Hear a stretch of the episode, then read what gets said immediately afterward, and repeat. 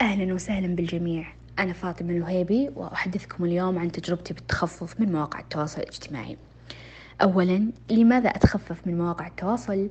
لأن كل ما زادت ساعات الجلوس على الجوال زاد التشتت الذهني زادت المدخلات الغير مهمة وزاد التسويف. آه، قبل سنوات قررت أني أتخلص من مواقع التواصل الاجتماعي كتجربة لمدة شهر. الحمد لله فعلت ذلك وكانت تجربة جدا مثرية بالنسبة لي وقررت بعدها عدة قرارات أثرت بشكل إيجابي على استخدامي للجهاز إلى اليوم. أولا آه، قررت أني ما أحمل على جهازي إلا التطبيقات المهمة جدا. ثانيا أني أغلق جميع الإشعارات لأن الإشعارات بحد ذاتها مشتت. ثالثا أني أحدد ساعات بيومي أغلق فيها النت وما أفتحه أبدا إلا إذا كان هناك ضرورة.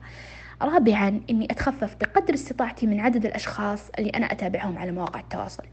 فمثلا بدل ما أتابع 200 شخص أصير أختار منهم 90 شخص فقط. خامسا أني أسجل الخروج من المواقع اللي أنا غالبا أستخدمها للمتعة فقط وممكن أجعلها كمكافأة لنهاية اليوم. سادسا أني أغلق جوالي لمدة يوم كل نهاية أسبوع. كل هذه الخطوات أنا استخدمتها ولكن على التوالي للتوازي حتى لا تمل نفسي ثم يكون عندي ردة فعل عكسية.